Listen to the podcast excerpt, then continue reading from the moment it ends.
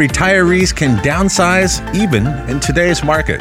Shifting forward professionals into reverse, and Harvard researchers say tapping home equity has advantages and risks. These are your top reverse mortgage news stories for the week of January 8th. You're listening to HECM World Weekly, the nation's only weekly podcast for mortgage professionals who want to know the latest news and developments in reverse mortgage lending. For many retirees, downsizing makes financial and practical sense, writes Sandra Block in a recent column in Kiplinger's. And at a time when homeowners age 62 and older have more than $12 trillion in home equity, downsizing offers a way to free up some of that equity for other purposes, such as shoring up retirement accounts or saving for long term care, she writes. Indeed, downsizing, or right sizing as many have come to call it, has become somewhat a rite of passage for in our older years. Block gives this example. For retirees Fred and Shelby Bivens, selling their home in Green Valley, Arizona will enable them to realize their dream of traveling in retirement. The Bivenses put up their 2,000 square foot Arizona home on the market and they plan to relocate to their 1,600 square foot summer condominium in Fish Creek, Wisconsin. That's a small community about 50 miles from Green Bay. In this process, the Bivens enlisted the help of a certified financial planner in Plano, Texas, Chris Troseth, and they plan to invest the proceeds from the sale of their home in Arizona into a low risk portfolio. But once they're done traveling and want to settle down, they intend to use the money to buy a smaller home in Arizona, saying selling their primary property home will generate significant funds that can be reinvested to support their lifestyle now and in the future, said Troseth. Downsizing for this couple will be positive on all fronts. But is downsizing still attractive for today's older homeowner? For many, it is not, with 30 year mortgage rates that recently touched 8%. And more than 80% of consumers that were surveyed in September by housing finance giant Fannie Mae said they believe this is a bad time to buy a home, and they cited mortgage rates as the top reason for their pessimism. This indicates to us that many homeowners are probably not eager to give up their locked in lower mortgage rates anytime soon, said Fannie Mae in a statement. And as a result, buyers are competing for a limited stock of smaller homes, said Hannah Jones, senior economic research analyst for Realtor.com. Retirees also have the ability to cast a wider net than younger buyers when they're looking for a home because for the younger buyer, their location is going to be driven by their job or the need to be in a well rated school district. And the U.S. median home price has soared more than 40% since the beginning of the pandemic. But in areas of the U.S., such as the Northeast and the Midwest, we've seen home appreciation that has been much more modest. And that could give someone relocating to those areas increased flexibility and value. Reverse mortgage professionals have often touted specialization as what differentiates us from the traditional or forward mortgage originator, writes Chris Clow in Reverse Mortgage Daily. It helps to build trust with an older clientele and it lends itself to a more consultative process versus a transactional approach. However, there is a competing truth. The forward mortgage business, without any age based restrictions and serving a wide variety of people in different stages of life, is far more prevalent in terms of business and visibility when compared to the reverse mortgage. And I agree wholeheartedly, which means they have the opportunity to really present the reverse mortgage to a much wider audience. Now, nationally, this leads companies to look at exploring some sort of referral relationship with traditional or forward mortgage professionals, and in some cases, to even add reverse mortgages to a product offering that is primarily for traditional or forward loans.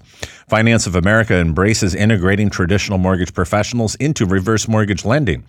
Our goal has always been to grow the overall market and educate more people about the benefits of home equity, said Jonathan Scarpati to Reverse Mortgage Daily. Finance of America has been the longtime leader in wholesale because we work hard to connect with mortgage originators, make them familiar with our products, and explain what sets our offerings apart. It's also important to remember that reverse mortgages are a specialized type of financing that does require extensive knowledge and resources.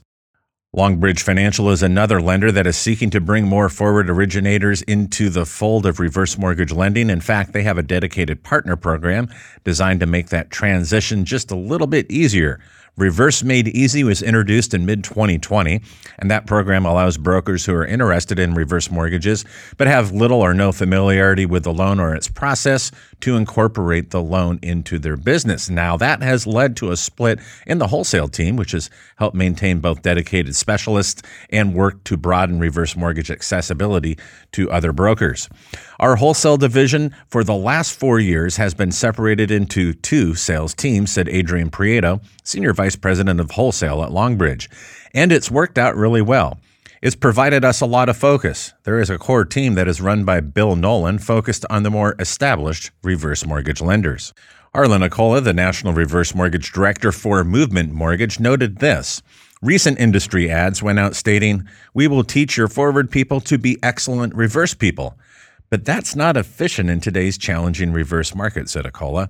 We tried to do it at some previous places, but the thing that we know works is when retirement mortgage professionals, as we refer to them here, handle the loan details and the forward people kindle the relationships.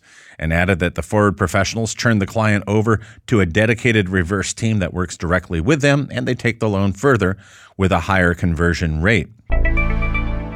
Jennifer Molinsky, project director of the Housing and Aging Society program at Harvard University's Joint Center for Housing Studies, shed some light on the benefits and the risks of tapping into one's home equity in retirement in an interview with Next Avenue, that according to a recent column in Reverse Mortgage Daily.